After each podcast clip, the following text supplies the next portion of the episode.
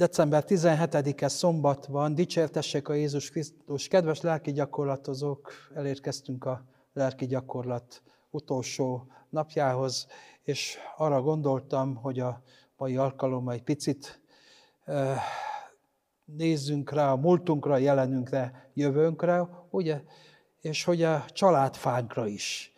Ugye erről szól az evangéliumi rész is, és majd elmondom, miért fontos ez mert úgy szerette Isten a világot, hogy egy szülött fiát adta, hogy mindaz, aki szemben el ne vesszen, hanem örök élete legyen. Az Úr legyen veletek, és a te lelkeddel, Evangélium Szent Máté könyvéből, dicsőség neked, Istenünk. Jézus Krisztusnak Dávid és Ábrahám fiának családfája.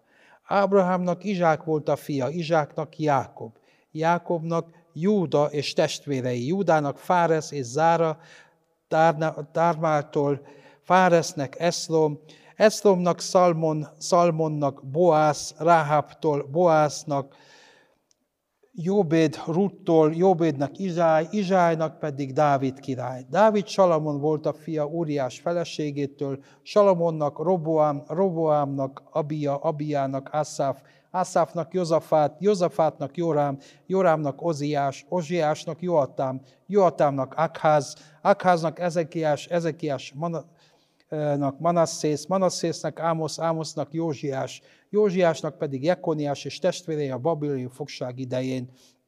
A babiloni fogság után Jekoniásnak Szalátiel volt a fia, Szalátielnek Zorobábel, Zorobábelnek Abiud, Abiudnak Eliakim, Eliakimnak Azor, Azornak Szádok, Szádoknak Ahmin, Ahimnak Eliud, Eliudnak Eleazár, Eleazár Matán, Matánnak Jákob, Jákobnak pedig József, ő volt a férje Máriának, akitől a Krisztusnak nevezett Jézus született.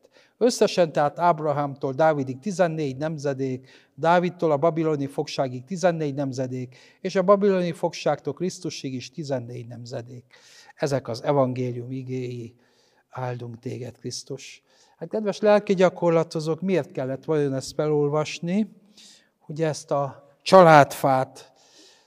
Hát talán azért, mert ez a, a családfán keresztül, ugye visszatekintünk egy picit a múltunkra, akkor talán lát, látunk valamit, a, valami kiútat a jövő felé is. Tehát, hogy visszatekintünk a múltra, gyökereinkhez, ebből ugye táplálkozva, erősödve, elindulunk a, a jövő felé. Hadd mondjak ezzel egy kis érdekes történetet, ugye Székelyföldön történt, hogy a rendszerváltozás után egy székely legény szépen felvette a népviseletét, és hétköznap elindult a temető fele és találkozott a falu plébánossával, és azt kérdezte a plébános tőle, hogy hát Józsi olyan szépen ki van öltözve, felöltözve, hova indult? Azt mondja, plébános úr, én egy nagy döntés előtt állok. Nem tudom eldönteni, hogy itt maradjak, és legyek, itt gazdálkodjak falun, vagy legyek, menjek be városban, hogy ott vállalkozzak és nagy döntésem előtt mindig kimegyek a temetőbe, és az ott nyugvó édesapámtól megkérdem. És most is ugye kimegyek és megkérdem édesapámtól, hogy persze, hogy nem, a, persze, hogy nem az édesapját, ugye, hanem a, a jó atyától az édesapján keresztül.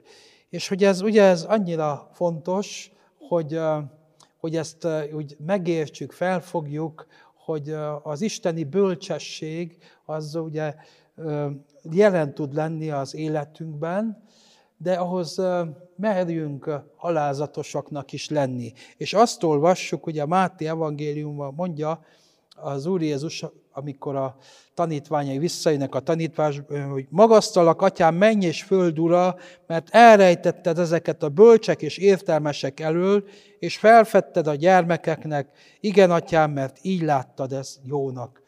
Hát igen, hogy merjünk, ugye alázatosok, és akár úgymond kicsinyek is lenni, hogy hadd fejtse az elrejtett titkokat, hadd fedez fel a mennyei atyánk előttünk is. Tehát merjük bevállalni, kedves lelki gyakorlatozók, ezt a betlehemi kicsinséget is.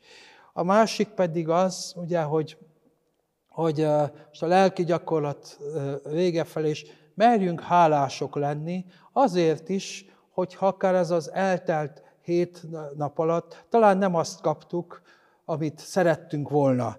És merjük mi is kimondani, mint ahogy az apostolok kimondták annak idején az Úr Jézusnak, hogy Mester, egész éjszaka fáradtunk ugyanis, ne, semmit sem fogtunk, de a te szabadra mégis kivetjük a hálónkat. Tehát merjük kivetni újból és újból a hálónkat, hogyha úgy érezzük, hogy nem volt eléggé gyümölcsöző, gyümölcsöt hozó ez a lelki gyakorlat. És akkor ugyancsak útravalóként, ami a jövőt illeti, hogy amikor a, a, merjük megtervezni ugye azt is, hogy már a, az év vége felé e, tartunk, és merjünk úgy tervezni, hogy rábízzuk a életünket ugye a, a jó atyára, és a Máténál olvassuk Máté 10. fejezetben, hogy ugye a verébnek két filére az ára, és egyik sem esik le közülük a földre, atyátok tudtán kívül. Nektek pedig meg minden szálhajatok számon van tartva, ne féljetek tehát, ti sokkal többet értek a verebeknél. Tehát, kedves lelki gyakorlatozók, tehát próbáljunk ugye ezzel a, a bizalommal, bizalommal ugye átlépni a advent negyedik hetébe is, és mit hoz majd a következő hét, hát nem tudhatjuk. És egyet tudunk, hogy Isten tud rólunk, és tud rólatok is, kedves lelki gyakorlatozók, számon tart valamiképpen, bele vagytok szőve az ő rendjébe, tervébe, mindenségének ritmusába, és semmi, de semmi nem történhet velünk, amiről ő ne tudna, se jó, se rossz. Nincs mitől félnünk, mert, mert majd jövőre is mindig az ő melegendő tenyere fog körül bennünket. Hát adja Isten, hogy rámerjük bízni magunkat. Amen. Dicsértessék a Jézus Krisztus.